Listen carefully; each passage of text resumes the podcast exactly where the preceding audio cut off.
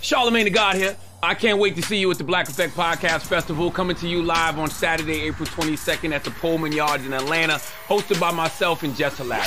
If you haven't gotten your tickets, what are you waiting for? The Black Effect is bringing some of the hottest podcasts live, like the 85 South Show, Horrible Decisions, and Big Facts for one day only, okay? For inspiring podcasters, we've got you covered. If you don't want to miss the Black Effect Podcast Festival, make sure to get your tickets today at blackeffect.com. Like a good neighbor, State Farm is there. Please stand clear of the doors. Hey guys, we're on the monorail. I think we should do the history on Kingdom Keepers. I kind of just got done reading it with my son, and I think we should do the history on it. Have you guys read it? No. No. Never heard of it. No. Well, I did.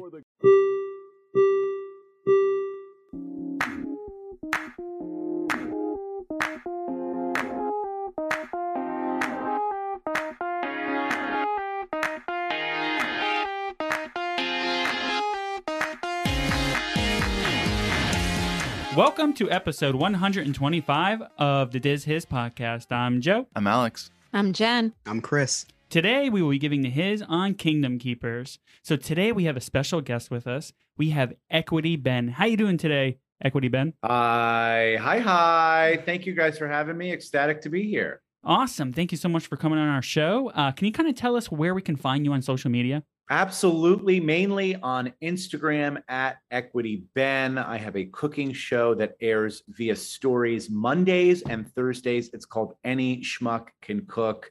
That shows the entire world, or really anybody who has an Instagram, that truly anybody can put healthy, delicious food on their table that is home cooked, and you don't have to have any sort of background in cooking, and I am absolutely the proof. So that airs Mondays and Thursdays, and daily on my Instagram page, you can catch my at equityben's joke of the day, where I put a little smile on your face before you grind 9 to 5. That's daily. Awesome. Yeah, we're actually going to be doing a joke of the day, and then coming up sometime in November. So we're kind of looking forward. And then, of course, all the jokes of the days are hilarious. So go ahead and check that out on Instagram. And also, you wrote a children's book. I did. During the pandemic, I read to my daughter every single night. So we decided to bring that to my audience. And we did a show called #BenTimeStories.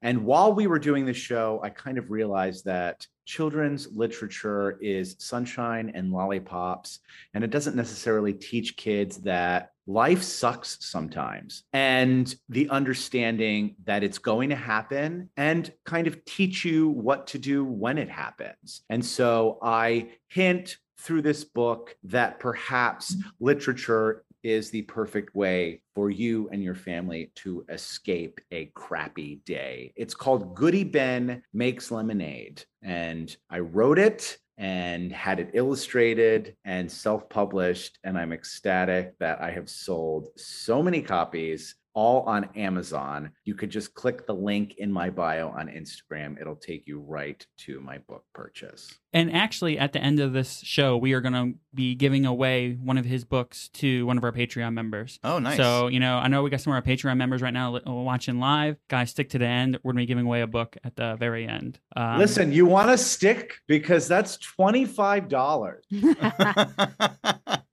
We're going to do it, man. We're going to go ahead. Do we have the budget? You know, I'm going to make it work somehow. I have to move. My paycheck's not coming this week. Yeah, we're going to cut Chris's paycheck out this week. Long story short, what ended up happening, one of my favorite people in Orlando was a furloughed actor, and she also happens to be an amazing artist. And so I contacted her and I said, listen, I don't care what your rate is, illustrate the book and I'll pay you. And so twice a month, she would send out 2 pages, and I would pay her way more than I should have, but I was able to help a friend and then also be really proud of my product. And I'm ecstatic that it happened, and hopefully there'll be more in the future. Yeah, nice. I hope so too. And now that we're talking about books, we're actually going to be digging into the history of Kingdom Keepers, which is a book. And so I'm excited to kind of dig into this. Before we jump into, you know, Kingdom Keepers and the history of Kingdom Keepers, you were on the Frozen. You were probably the top performer, I would say, over at the Frozen sing-along. Is that right? Well, I was one of the original performers that helped create the show. I I don't necessarily know if I would call myself the top performer, but at least I had something to do with the show since day one and helped build an audience there. And when the pandemic hit, I was given the decision of whether I wanted to stay home or come back to work. And I told Disney, listen, thank you. It's been a great 15 years, but being forced to build relationships with my family, I realized truly what's important. And yeah, I might not have a beach house in 10 years, and we might have to stay at the Holiday Inn instead of the Four Seasons when we go on vacation. But honestly, I would rather spend every day with my family than spend every day with somebody else's family. And that's what was happening at Disney. And I don't discount anybody who obviously has to work. I mean, my husband has a full-time job, but I was tired of making other people's families laugh when I felt like I should be making my family laugh. Mm-hmm. And, you know, through the pandemic, I feel like I wish people kind of would have slowed down a little bit and really enjoy the time with their family. And I feel like they were so quick. Everyone was so quick to kind of get back to work and get back to regular life. They really, I feel like people should have slowed down and really spent time with their family. Because the pandemic, you know, was a hard time. It's still a hard time, right? Even for my family, it's still a hard time. But I can tell you, like I was talking about with my wife last week, saying that, you know, this pandemic was pretty crappy. But, you know, I really enjoyed the time that I got to spend with my wife and with my son, you know, because we would play board games. We would, you know, we spent time together, quality time with together. And our relationship has grown because of that, for sure. 100%. We're not sick of each other yet. It's been 2 years. You know, we've been almost home every day together. My wife went back to work, but I'm still with my son. I work from home. And I'm teaching him. I'm working from home, and there's nothing. It's an experience that is it's priceless to be able to be at home with my son right now. I just didn't want to be on my mother's deathbed and on my deathbed and regret not spending time with truly what matters on this earth. And I'm really glad and happy with the decision that I've made. And again, I'm not judging anybody who did rush things or have had to go back to work, because obviously we need money to survive. Yeah. You know, tuna fish and bread and milk, they all cost money. They don't grow on trees. So we have been very fortunate and very lucky to have been able to make things work. And I will never second guess that ever. Once in a blue moon, when I hear the word Papa 7,000 times in a row, I kind of go, you know, I think maybe I'm going to go take a hot shower. But aside from that, I don't question my decision ever. Plus, it's allowed me to do my own thing. And really, to me, that's kind of more exciting than working for a company, because I get to do whatever I want. I get to say yes to projects that really excite me and no to things that I think sound stupid. Yeah. I can tell you though, you know, pre-pandemic, we used to go to Hollywood Studios to just see you. Yep. I mean, we would go there, be like, okay, we're going to Hollywood Studios. Of course, we're going to ride the rides, but we want to go to Frozen Sing-Along. And we want to see Ben because you were hilarious.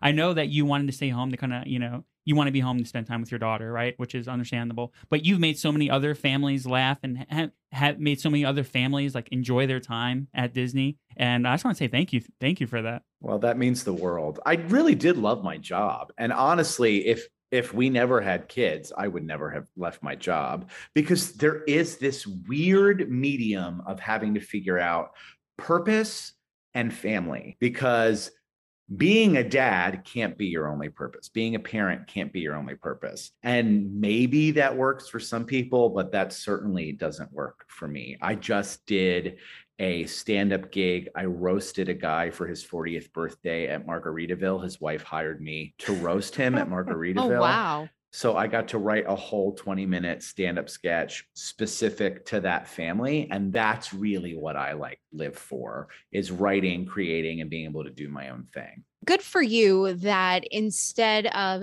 you were able to identify that you know, you wanted to make that change and you made that turn when you did, instead of just being, you know, kind of like the rest of us, just, you know, what's the catalyst that's going to make you absolutely fed up with your job and need a change? You know, you made that change when essentially, you know, the pandemic forced it, but by not coming back and deciding, you know, having that priority shift in your life and wanting that creativity and that freedom, you know, you essentially left Frozen on top. You know what I mean? Like everybody, you had definitely become within the Disney realm, quite a household name, if you will. And so for you to be able to say, you know what, this has been a fun ride. I think I'm just going to shift my priorities. Kudos to you. And that was the plan. We had a 5-year plan where this would happen in 5 years. And when the pandemic hit, we thought, well, could we tighten up some shoestring budgets and make this happen now? And we did. I just want to say one thing real quick. There's sometimes when you're up there on stage and you can tell that you were having so much fun, just getting on some of the people in the crowd. It was the best. There's one time where some guy walked in, he had a raincoat on, and I think it was raining in the morning, but he had his raincoat on and he kept it on throughout the whole show. And you were on him about wearing his raincoat, and it was the funniest thing ever. And that was like one of the best parts about going to see you at the show, is because every time, you know, I know you guys had like a script that you guys need to kind of stick to, but you would kind of make the show different every time. There was never the same show. I certainly have like left all of that behind, but the rumor that I heard, there was an executive's kid at one of the shows and I made fun of her. And then we all came in on a Monday and all of that was gone. And we had a script and everything had to go through management, all the jokes. Oh, no. And this was like my last year there. And that's when the pandemic hit. I was like, do I want to go be a robot or do I want to be a dad? And I thought, you know, I did it. That was awesome. I'm so thankful I did it. I'm not going to change. I'm not going to change. I want to be with my family and I'd like to do things that make me happy. And it's not that show didn't make me happy, but creative freedom. I mean, really, that's what it's all about. When you are under the confines of the umbrella of a corporation, or, you know, there are standards, because we all know Disney's very strict with their standards, that, you know, it can stifle creativity. And I can absolutely see where anybody would want to, especially somebody, you know, as charismatic as you, would be like, I just want to be me, because really it's like you said, you're stifling yourself. Can't hold yourself back with us. Be yourself.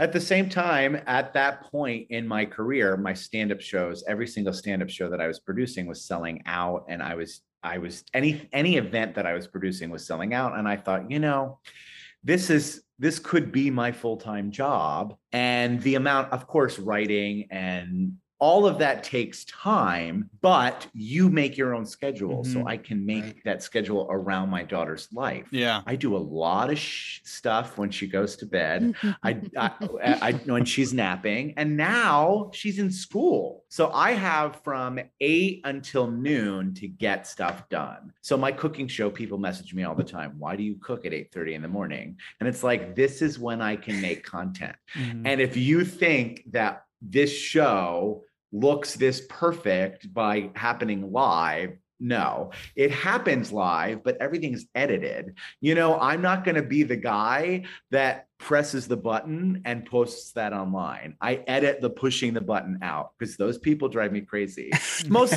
mostly celebrities, because, you know, there's like that celebrity, you know, there's like the $1 million celebrity where somebody's actually doing all of that for them. Yeah. Great. Yeah. Good for you. You filmed this 6 months ago and somebody's editing it for you. And then there's like the celebrity who's not really a celebrity and they're posting. Those people are dum-dums, and all of that makes it in.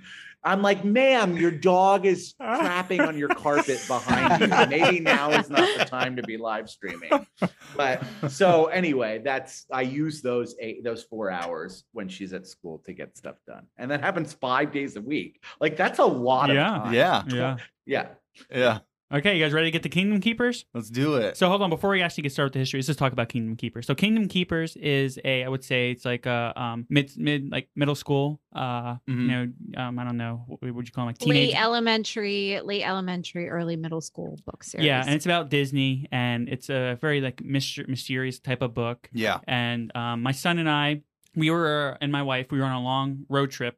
And so when we're on a road trip, what we normally do is we, you know, download audiobooks and listen to Harry Potter. We used to listen to Harry Potter, but this time we listened to Kingdom Keepers, and it's a good book. So we're gonna go ahead and get into the history. Let's get to the his on Kingdom Keepers. Kingdom Keepers is a novel series written by Ridley Pearson and published by Disney Publishing Worldwide. This novel series started in 2005 with The Kingdom Keepers, Disney After Dark. However, this wasn't his first novel, or even his first novel written for Disney. In 2004, he co-authored a Peter Pan book. Ridley Pearson has been honored for his writing abilities, and his series, The Kingdom Keepers, has been very popular. His last Disney book was released in 2017, a Kingdom Keepers spinoff, The Return, Disney At Last. So, Ben, this book series has a lot of spinoffs, right? Are you planning on writing any more books? That is an idea, because the characters in my book are myself and my daughter, and they use literature as an escape. So there's no reason that we can't keep escaping into other pieces of literature. Yeah. Specifically with my book, Goody Ben Makes Lemonade, we jump into Goldilocks, Alice in Wonderland, all those different kinds of children's books. And so there's no reason we couldn't do more. Absolutely. For sure. So I know our episode's not on this book right here, right? But I really want to do eventually a history of these books. You guys remember this? Oh, yeah. Didn't they sell those at the grocery store? Yes, they did, because my wife was telling me that her grandparents used to buy them for her whenever they went shopping. And these are the Road to Reading books, and it's pretty much like Disney as these books. Man, they're not very long. They're like, there's actually a lot of text in these books, but they're for like young kids, almost babies, I guess you can say, or toddlers. But these books are pretty cool. I remember these books growing up. They're awesome. Yeah, I had a whole set. I had those little golden books. I had a lot of those. Yeah. Yeah, the golden books. Yeah, they're called golden books. The little golden spine on it. Yeah. Yeah, they still make those. A lot of Disney ones. Yeah. When I was like 4 years old, my mother took me to the grocery store and she said, "You want one of these?" And I said, "No." And I broke her heart. And I remember going to school that day. I think I was in fourth grade. So I don't know how old you are in fourth grade, 8, 9, yeah, 10. Probably 10. Know. Yeah, I should probably know. I have a kid and I don't know. And I cried the whole day. And the teacher's like, what's wrong? And I said, well, I told my mom that I didn't want to buy the book. And I think I've upset her. And I was an anxiety-ridden 10-year-old Jewish kid freaking out. And I got home and I told my mom that I was really sad that I upset her, and we went to the grocery store and we got the damn book. I don't even remember what book it was, but I remember that story. That's pretty cool. That's pretty funny. We read at least 3 books a day. What's her favorite book? Her favorite book right now is Dan the Taxi Man. The Taxi Man. It's basically a poem about a hipster band. It's like, Dan the Taxi Man, going to the show and picking up the band, climb inside if you still can with Dan. Beep, beep, the taxi man. Stop. Here's Maureen with her tambourine. Shake, shake, crash, shake, shake, crash. Here's Star with her electric guitar. Wee, wazzle, wah. Wee, wazzle, wah. And here's Dan, beep, beep, the taxi man. That's the book. How many days a week does she make you read that one? The brilliant part is she ripped a page out, so we can't read it no more. Oh no! And she was like, in your memory, I could do the whole book right now, 100%. Listen, on a side note though, if you ever decided that you wanted to add something else to your, your resume, if you will, of all of your things, audiobooks. I feel like that you could totally take off with that there. Cause I was kind of mesmerized just when you were saying that little bit, like, ooh, tell me more. I just bought it on Amazon. It's a really good book. And what's crazy is that during the pandemic, people just sent stuff to my PO box. And so that was one of the things. I have no idea where it came from. I don't know who sent it to me. And I would pretend like I would prep for my show, but in all reality, I did 365 live streams at 8 p.m. for an entire year. Every single day, I never was late and I never missed and never. And so at some point, I legitimately was going insane. I mean, absolutely. And so the idea of reading a book in advance, no way. And Aaron was like, somebody's going to send you like a racist book. And you're not going to have read it. And it kind of happened. I don't know.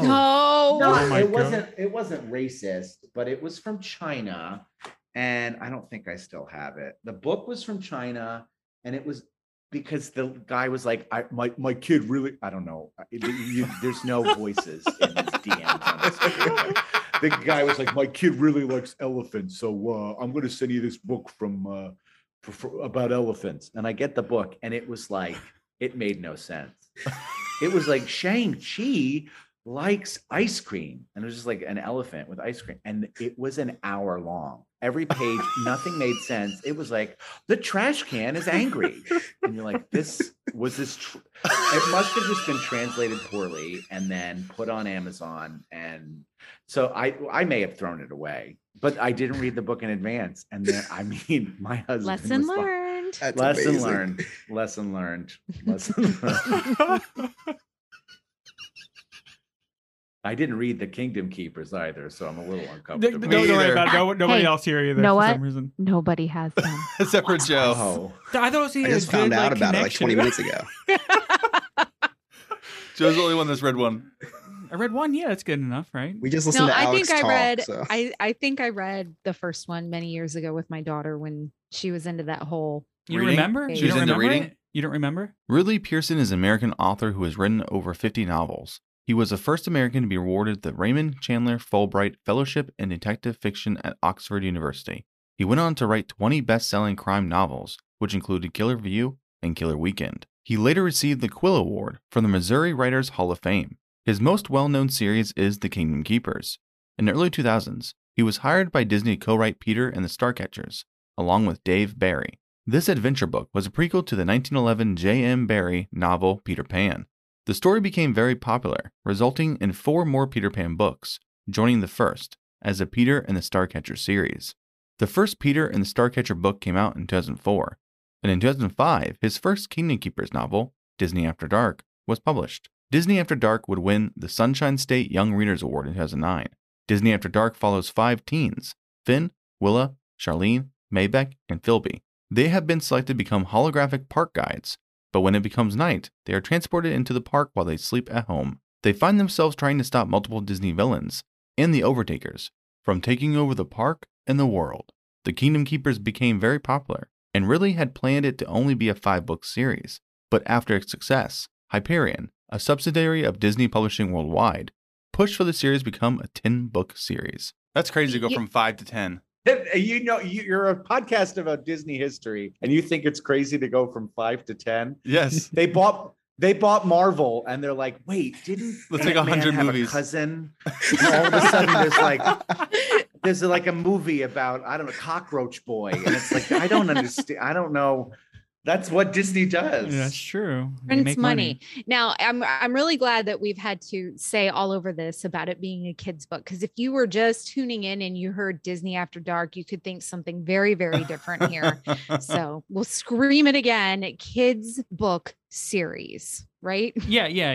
And I kind of want to talk a little bit about the Sunshine State Readers. You know, I'm a teacher, and the Sunshine State Readers, pretty much what they do, they have like like 15 books. And when the kids read a book, they take a test, right? And they get these little dog tags. Yeah. And as a teacher, I used to go ahead and read the books with the kids. And the books are really good. Like, they're really good books, right?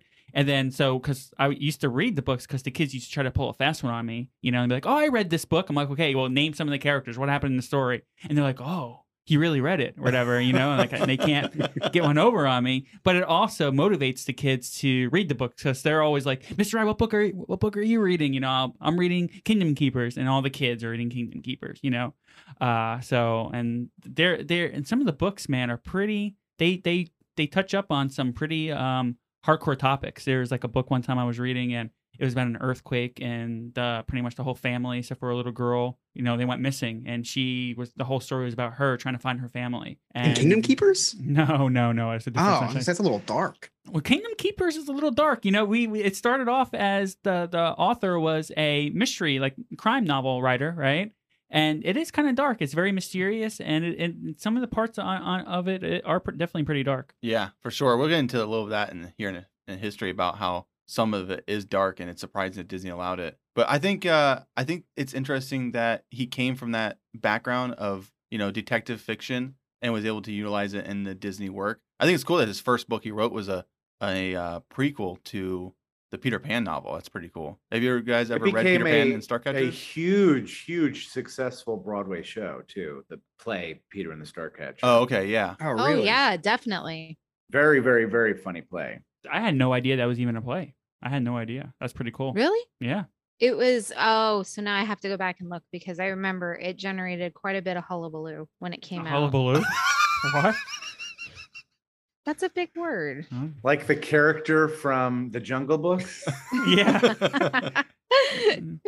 Wasn't the character like a kite and went into the stands over Animal Kingdom or something? That's a hullabaloo. Alex, have you ever read any of these books, or is it just you, Joe? No, I haven't read them. Just me. Why? What's going on? No, I'm just curious. He wrote 10 books. His first book was in 2007. Okay. No, 2005. He wrote 10 books in 4 years. That's all he was doing, man. You know how Disney likes to do things. Remember the czar? I don't think he's written 10 completely for this series. I think the series only has 7. But still a lot. Just like, you know, Ben was saying, when Disney picks up on something and they're making money, that it's like just anything, just throw it out, and they throw it out quick. Yeah. Because they have the money to advertise, right? And that's what a lot of, like, you know, there's movies that have been good but didn't have good like ads, right? And it didn't do well in the theaters, but they were good movies, right? And it has a lot to do with money. Pretty much everything has a lot to do with money. It's the promotion, like The Rock. The Rock makes you want to see every single one of his movies that he comes out in, because he makes every movie seem like it's going to be so good. And then I go and see it, and I was like, why did I? He tricked me again. Like, he didn't trick me. I'm like, yes, sir. I will. He takes his. I don't care why he took his shirt off in the Jungle Cruise, but I'm there, baby. I'll be your skipper. Oh my God. And he's nice. He's so nice. He is nice. He made me want to work out when I had a cold. He's like working out with a cold. He's like, man, this is how you get your cold out. I thought I was going to die. I don't know how this guy does it. He's The Rock, man. He's awesome. He doesn't rest. Pearson acknowledged in an interview that he does get some perks for writing these novels. At first, Disney allowed him to come to visit the park at 4:30 a.m. to do some research. But after his novel's success, he is given the ability to explore these parks at night after they've closed. Ridley explores behind the scenes of the theme park and studies every area with a staff member, telling him how it all works. He even was able to explore a cruise ship, sneaking around in the name of research. There are aspects of the rides or locations that Ridley is requested to not write about in his book, for safety reasons. He was quite shocked at how much Disney has allowed him to write the novel, with very little pushback. During the writing of Disney After Dark, Ridley wrote a scene where It's a Small World dolls swim onto the boat with the teens and bite them, drawing blood. Ridley was fearful this part of the book may be asked to be edited or even result in him being fired, but Disney allowed his creativity to soar. To promote the third book in the series in 2010, Disney released Kingdom Keepers Online, a top-view action-based collaborative game where 5 players controlled one of the main characters. They had to work individually to clear a node. This game would eventually be shut down. The Kingdom Keepers series picked up steam as Ridley and Hyperion released a novel every year between 2010 and 2014. In 2013, Disney and Colloquy, a tech company, launched Kingdom Keepers Insider. This website and app allowed readers to interact with Pearson and impact how the final book in the series was written. Users voted on elements and plot points, as well as even submitted their own ideas. Also in 2013, Ridley released a Kingdom Keepers Insider exclusive book series called The Fairlies, which was a spin-off of the Kingdom Keepers series. This exclusive series followed Fairlies Amanda and Jess, who have assisted to 5 Disney guides. So this is a lot to unpack. There's a lot to unpack. Well, hold on, Ben, I saw you shaking your head when you heard about the It's a Small World dolls come to life. I would punt one of those little chubby things. I wrote it. I did Disney's Boo Bash, which, by the way, I would rather be eaten by a small world child than do that again. You mean to tell me that I spent $150 and I still don't know for what? Like, what did I get? I got a bunch of ice cream. That was it. I still don't know what I got. Was it good ice cream? I mean, it was a premium bar, but it wasn't even like the 50th anniversary premium bar. It was like, oh, we had some leftover from the pandemic. Here, finish this. That's included with. I mean, for $150, I want a Small World cherub to bite my toes. That's so weird. I can't believe Disney was like, yeah, you know what? I know it's weird, but we're going to have the cherubs draw blood from your main character. That's crazy, right? Draw blood. Yeah, that's crazy. How about some unfairness there, how you guys have to stick to a script, but this guy can, you know, write something that's basically made out of nightmares, right? No, that's not fair at all. But this, I'm sure that the guy, you know, you get to a point where they're like, oh, we still need 4 more books from him. Keep the cherubs in, let the cherubs bite. My favorite part about this is that he obviously didn't know what else to write. So Disney tricked people into having fans write their end of the book for them. Yeah, you can pitch him ideas. Isn't that a great idea? They probably, what they did was they said, you don't want to write any more books, then we're going to put you in the ride at night. They said, you want to ride, you want to get in at 4:30 in the morning, fine, but you're going to do it on It's a Small World until you finish the book. It's like twitching. Let the readers decide whatever they want. Please let me see my family. Oh my gosh! But you know, yet, you can. So this is how you get into Disney. You just start writing a book about Disney, and then in the name of research, you get to go there before the crowd. That's how you. Yeah, but did you ever see that creepy movie that was filmed at secretly filmed at Disney? Oh no, yeah, the one at Epcot, right? Yes. What is this? Oh gosh, what was it called? You never saw this, Chris? No. Oh my god! What is like a murder at Epcot? First of all, it wasn't good. It was an awful movie, but it was secretly filmed. They like brought in their cameras and pretended to be families. So like they actually hired people to pretend to be families so they could just get the cameras in. And so these were shots from Disney World and Disneyland. And there were shots from, it would be like exterior, the Contemporary, and it would really be the Contemporary. And then it was like a room from like the Ramada Inn was actually what they filmed from the thing. You could have a good movie. All of that sounded amazing. I would have paid way more than I paid to see that, but it just wasn't a good movie. No, I think there was something like they found Walt Disney's head. And so there was like really weird like shots of them carrying around like a little doggy carrier, you know? And it was just really weird. Didn't they do a similar thing with SeaWorld? Blackfish? Yeah, no, but that was really from SeaWorld. No. The difference is SeaWorld really did that. Hold on. No spoilers. The movie was called Escape from Tomorrow. That was the name of it. Tomorrow. Yes. It was a creepy, wild ride, and it didn't make any sense. And I actually think Joe might be right. I think Walt's frozen head was there.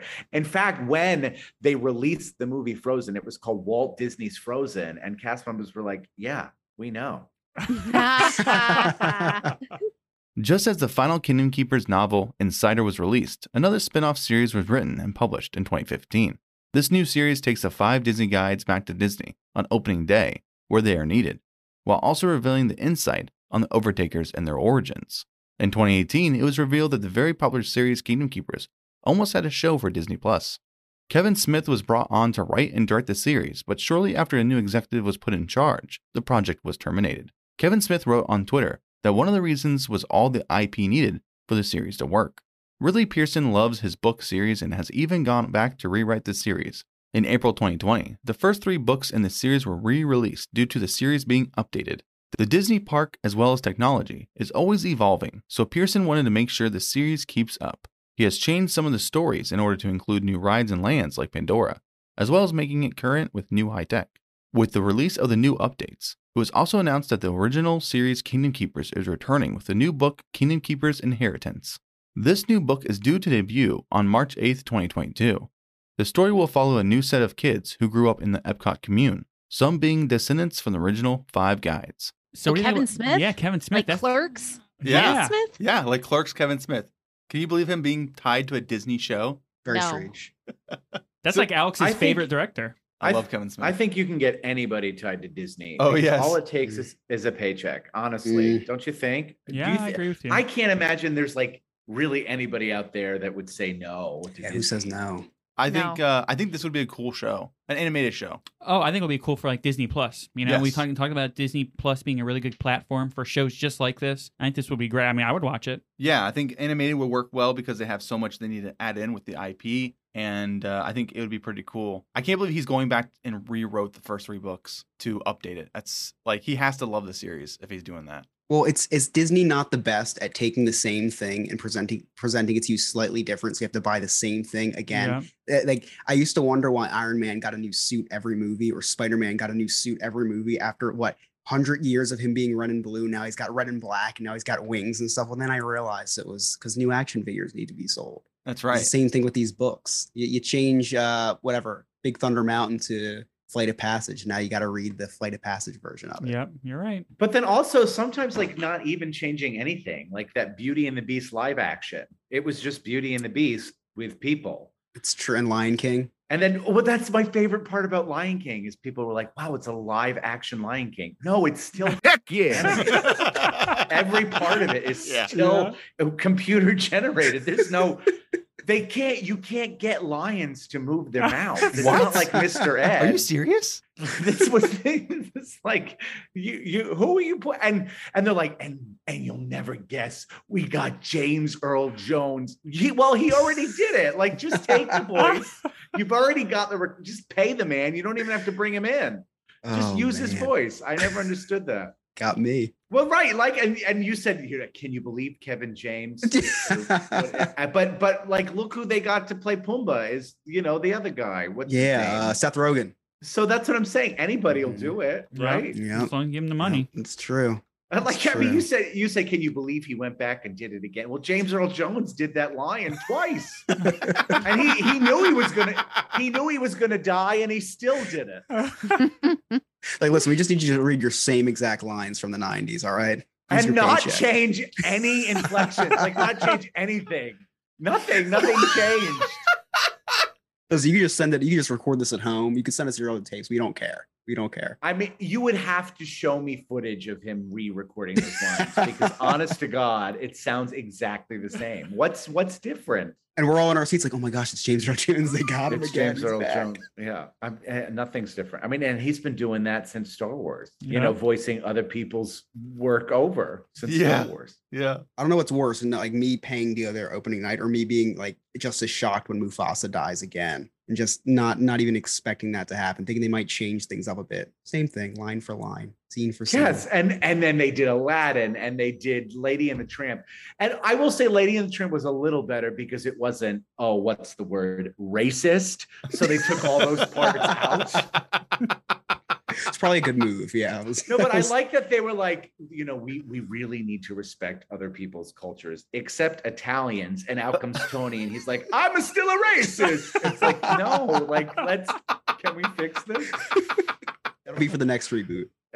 But I still cried like a baby. Well, that's the thing, is Disney still gets you. They're so good at storytelling. Yeah. It doesn't matter how flawed they are, their story is still such a good story that I'm willing to watch the whole thing for sure. I mean, I'm paying for Disney Plus. Who isn't? I'm not sure.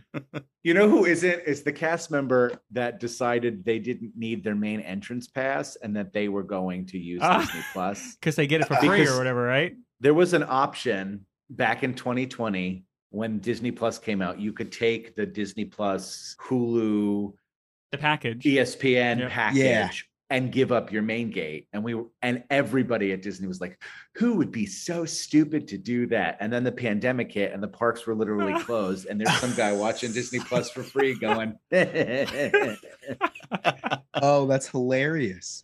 Yeah. Is that a lifetime thing? You're good for life? I think it's year to year. Every year you have to make the decision. I know that. I don't know if it's still this way. If you make it 17 years at Disney, you get in for free for the rest of your life. Oh, wow. No, that's pretty cool. I made it to 15 and I made the decision that I was so done. I couldn't do 2 more years to get in for free for the rest of my life. So I paid $150 to have cherub children bite my toes for Boo Bash. They charge people $150 to go and spend 3 hours where all they get is ice cream. And then my mother was like, because I'm telling my mother about this, and we're very stereotypical when it comes to being Jewish. So I'm can you believe that this and, So I say, Ma, my mom's like, well, at least you got a parade. And it wasn't a parade. It was called a cavalcade. Yes. Oh, gosh. One float. 4 times, so 4 different floats over the course of an hour. And that segment was 30 seconds. So you got a 2-minute parade that you had to stand there for an hour out of your 3-hour experience for. That's kind of unbelievable. You see over in Disneyland what they're doing the Boo Bash. You got the zombie Captain America coming out. They got and we got Pinocchio's ferret. Like, give me a freaking break. But you know, it's not going to change until people don't go because it's still selling out like crazy. I will say the nicest part is they capped the tickets, so it really did feel empty. And I have been COVID anxious since day one. In fact, I didn't even leave my house for a full year. And once I got my shot, I was a little more adventurous. But I felt very, aside from that 7 to 8, like getting past the fireworks crowd, I felt very safe, bored but safe. Now, did you talk to Jack, or is he traumatized you as like he does me? I mean, I saw him on the float, and he just did like the weird slow thing. And I don't get the just give him a big round head. I don't like the real mouth. Yeah, the head is really bad. No, my friend runs a company, and I don't know how these people get away with this stuff, but it's a Disney character company, and it's on the side, and she's doing a Halloween event. It was $30, and it's 15 Disney villains, like the three Hocus Pocus, Jack, and Sally. And I was like, we got to go to this. It's $30. Mm-hmm. Wow. So I was like, I'll go to Boo Bash with, I did a special with my fans, and I went with them. And I'm glad they paid, because I really would have, if I paid, I would have been a schmuck, but I was very polite to everybody. It was easy. It's easy when it's not your money. But I'm very excited to go to this because my kid will actually get, see characters. Yeah. Yep. That's cool. We here at Diz Hiz think the Kingdom Keepers series is an amazing concept and even better books. Ridley Pearson shows his passion and love for Disney through his writing, and we hope he continues to write more Disney-inspired novels for a long time.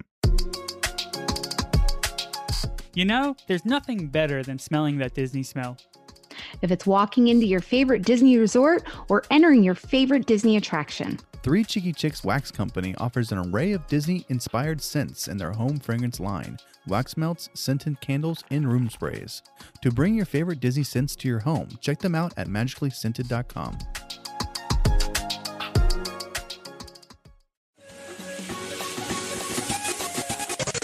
Do you need to go on a trip? Do you hate the hassle of organizing a vacation? Well, say Hakuna Matata and call Matthew over at Travel by Chewy. He is an expert who can arrange itineraries from a relaxing Hawaiian getaway to an exciting theme park adventure. The best part is his services are free. Call him at 507-261-9773. That was 507-261-9773. And just let him know Diz Hiz sent you.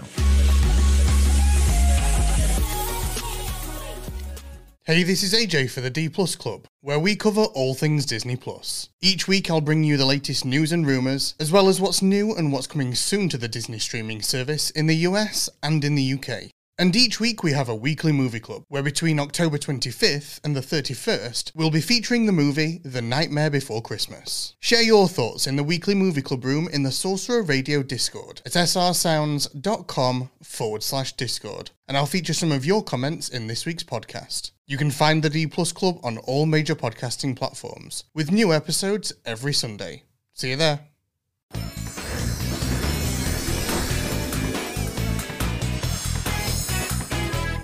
Ben, we all know Ben did something in the world of Disney. Ben, what did you do in the world of Disney /news? I know we kind of talked about Boo Bash, but you also did some other things, right? We did a room at the Contemporary. We did Steakhouse 71, specifically so we could just walk right over to Boo Bash. Yes.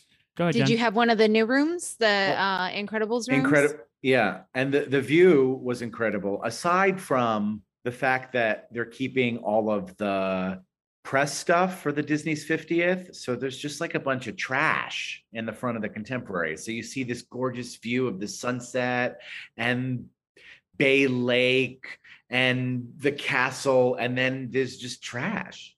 Work in progress, like this, I guess. This is $1,000 a night. Yeah.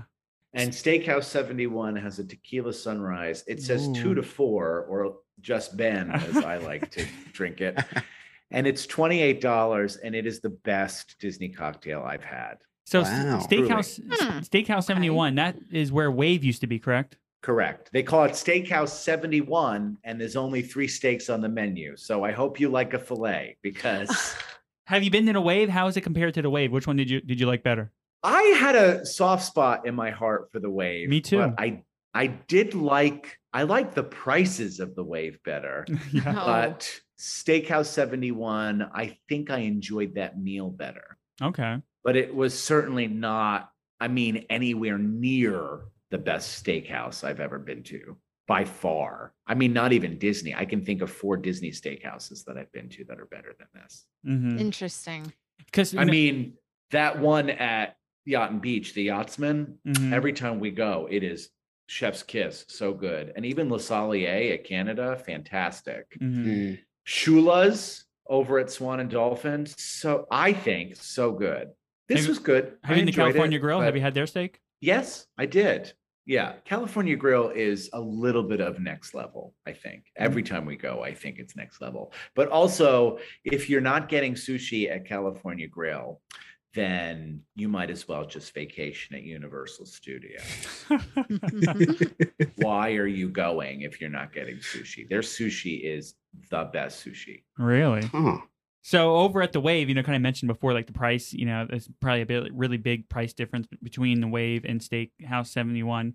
I mean, I remember just going to the Wave, going there, getting a reservation, going there, eating the burgers, they had good burgers there. And then it's so nice. You can just walk on over to Magic Kingdom. It's like, what, a 5-minute walk? Yeah, that's the best part. Yep. And you have your own security there to get into Magic Kingdom. It's just nice. Genius. And here's the thing. I don't work for Disney. So if I'm going to spend $30 to park, why not spend $30 for dinner? Yep. And then park for free and walk over? That to me makes sense. No, no doubt about it. Okay, anything else? I saw your pictures at the Contemporary and looked like you guys had a really fun time. Again, I'm just going to say this. If you're not paying for it, anything can be fun. Okay. No, really, I had a really great time and I absolutely enjoyed the company. But that, I don't understand how someone can charge that kind of money for anything. But that's just me. Yeah, you're right. I was like scrolling through Instagram all day yesterday going, people are paying to get on the Space Mountain. Yeah, I know. People are paying. They're paying like a lot of money too. You're right. You know what the worst part about all this is I'm looking at these prices and I'm adding it to my budget. I'm like, okay. I'm gonna have to bite the bullet. Can you imagine people have like a couple years? They have like a family of like 5. You know, they're paying a lot of money for these fast passes. It's crazy. Yeah, I had to cross one kid off the future list. Now we're going from 3 to 2. I can't afford it. You're like beating your testicles with a hammer. You can't. You're like, no, I can't afford number 2. Okay, Jen, how about you? What did you do? Oh, you didn't do anything. Alex, are you ready? Skip me. Yeah, I'm ready. Okay, what'd you do? Well, we watched a few Disney shows. We watched Disney's Magic Bake Off, which is a baking show with like teens, I should say. Okay. Competition show with my daughter. So it was kind of a good show. It's like a one-time thing, or is it like it's a series? Okay. It's a series. Only like, I think it was like 5 episodes, but we watched one of those. And then we put on a zoo show from the Discovery Channel on D+.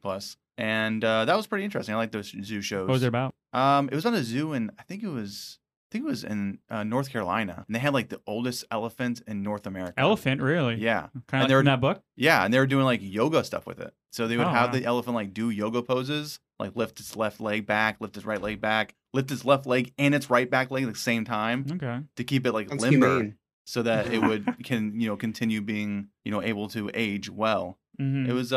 It was pretty good. Okay. Anything else? That is it. Okay. How about you, Chris? Well, since I wasn't on last week, I'll talk about Comic-Con. So I went to Comic-Con, and there was this Disney artist that I saw back in 2019 there. He worked on Lilo and Stitch and Moana. So I bought some art from him when I went the last time. So I saw him again when I went this time. And I told this story on the No New Friends podcast, but I'll tell it again here. So I go up to the guy, and this was 2 years ago. And this Comic-Con, there's thousands of people there. I was at his booth the last time for 5 minutes. I bought a couple prints and that was it, right? So I go up to the guy and I'm looking at the prints, I'm seeing what I want. And then he comes up to me and I said, oh yeah, I actually bought some prints for me the last time I was here. He said, you know what? I remember you. And it just totally put a bad taste in my mouth. Like, this guy now is just like trying to like, maybe he remembered you, man. Oh yeah. Yeah. So then of course did sweeten me up. I got like 4 of them. So I bought 4 prints, and when I'm leaving, he shakes my hands. He goes, now remind me of your name again. I'm like, come on, man. Like, you never knew my name, but I did get some really good prints. And of course, I got my Baby Yoda I got Figment Dream Finder, the Haunted Mansion Ghost. I forget one other one, but yeah, he got me for $4. And with inflation, prices were pretty hefty this year. And so a lot of my money went to him. I knew he really needed it working for Disney. I know Disney doesn't pay much, so I'm glad that I was able to. He works for Disney? Yeah, he's an illustrator for Disney. He worked on I think Moana was his last film, but wow. Yeah, now he's just swindling people like me. Anything else? No, that's it. That's about it for me. Okay. Well, I watched The Muppets Haunted Mansion, which was actually pretty good. I enjoyed it. Right. Watched with Nick and Mel. Yeah, it was really good. And I think it kind of opens up to the Muppets kind of doing other rides. I agree. That would be, I think they could definitely, like, every year do a ride. I think they're doing one for, like, Christmas. I forget the name of it, though. I think Christmas? No, I think they were going to do like a Muppets, like, you know, some type of Christmas one that's very similar to the Haunted Mansion one. God forbid they do a Hanukkah feature. They should. Gonzo, let him host a Hanukkah party. I don't understand. Just somebody tell me why does Disney, you know, they do 1,000 things for Christmas and then they're like, here's a plate for latkes. Yeah, you're right. That's what you sell me. My favorite. I'm at the Christmas shop. It's called Ye Old Christmas Shop at Magic Kingdom. Yeah. I think that's what it's called. I think you're right. And they've got two things for Hanukkah. So I walk in and I buy both things. I buy the plate that says Happy Hanukkah, and I buy the ears that say eat my latkes. I don't know. And I give them to the lady, and the lady hands them back to me, gives me my receipt, and she says, proud as can be, Merry Christmas. Oh man, Disney did a lot of Hanukkah movies. There was that one with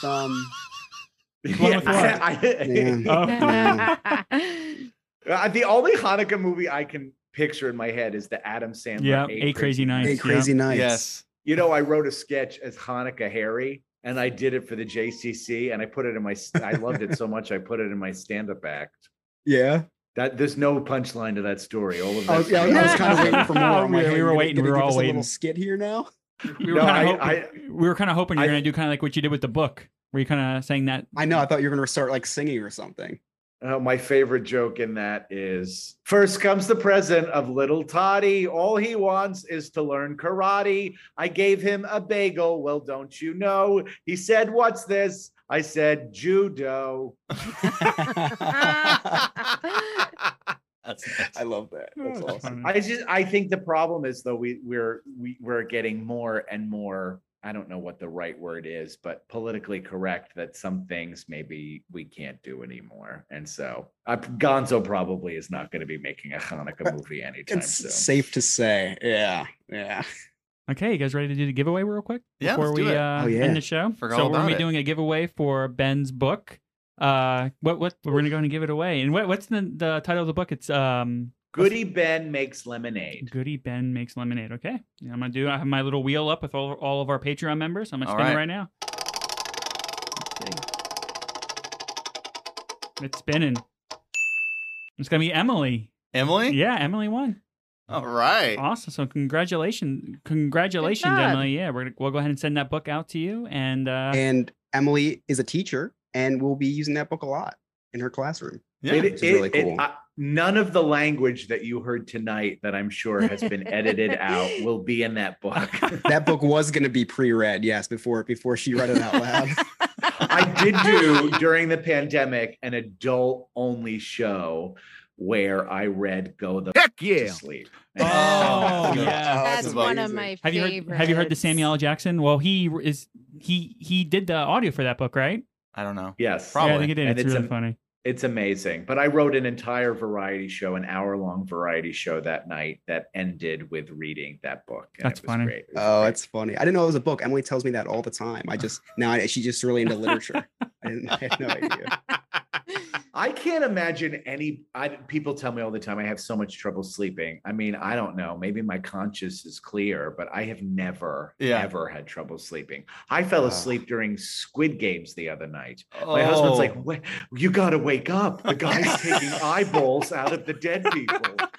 I'm like, I don't care. I'm asleep. We just don't want to have enough time for TV. But we did watch that Muppets movie that you talked about. What'd you think? It was very good. Yeah, I fell asleep to that too. It was very good. I really did. Selling me over here. But it was very funny. Here's the thing about the Muppets. They're old school Borscht Belt comedians, and they really just get humor. I love how self-aware the Muppets are. Because like whenever you try to pitch someone like, hey, you got to watch the Muppets, man. These puppets are hilarious. Like, well, they know that they're puppets. Like they know the humor they should be conveying. It's really funny. Yeah, it's so great. And if you ever go back and watch Jim Henson do the voice of Miss Piggy, it's just like amazing. Yeah. What did I watched the I think it was the documentary on the guy who plays Elmo, and he had a lot to do with Jim Henson. Uh-huh. It's just so crazy how these like you gain just a bigger appreciation with people who created this stuff. It's pretty hard. It looked like it was pretty hard to kind of pitch the idea of a puppet show, and look what it become now. It's still super popular. It's in 2021. Yeah, it's crazy. And now Disney uses puppets to make all of their movies come to life in the parks. When The Lion King is puppets and Nemo is puppets. Yeah, that's true. When I saw The Little Mermaid in New York, that was puppets. Everything's puppets. It's just puppets. It's crazy what they can, we just keep on paying them. Yeah. And before we go, actually, do you want to go ahead and promote your social media one more time? Sure. I'm at equityben on Instagram. Please come and join in on the fun. We post stuff daily, as well as my cooking show on Mondays and Wednesdays. Any Schmuck Can Cook. You can grab my book by clicking the link in the bio of my Instagram. It's called Goody Ben Makes Lemonade, available on Amazon and at walmart.com, because apparently I made a deal with the devil. Okay. So that's the Hiz on Kingdom Keepers. I'm Joe. I'm Alex. I'm Jen. I'm Chris. And I'm at equityben. Thanks for listening, and have a magical week.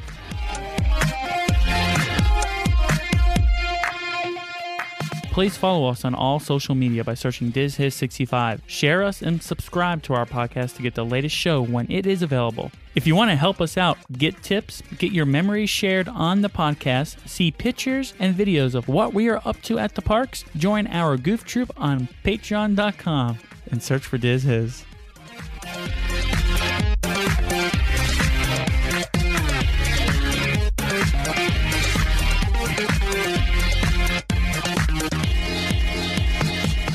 We made USAA insurance for veterans like James. When he found out how much USAA was helping members save, he said, "It's time to switch. We'll help you find the right coverage at the right price." USAA. What you're made of, we're made for. Restrictions apply.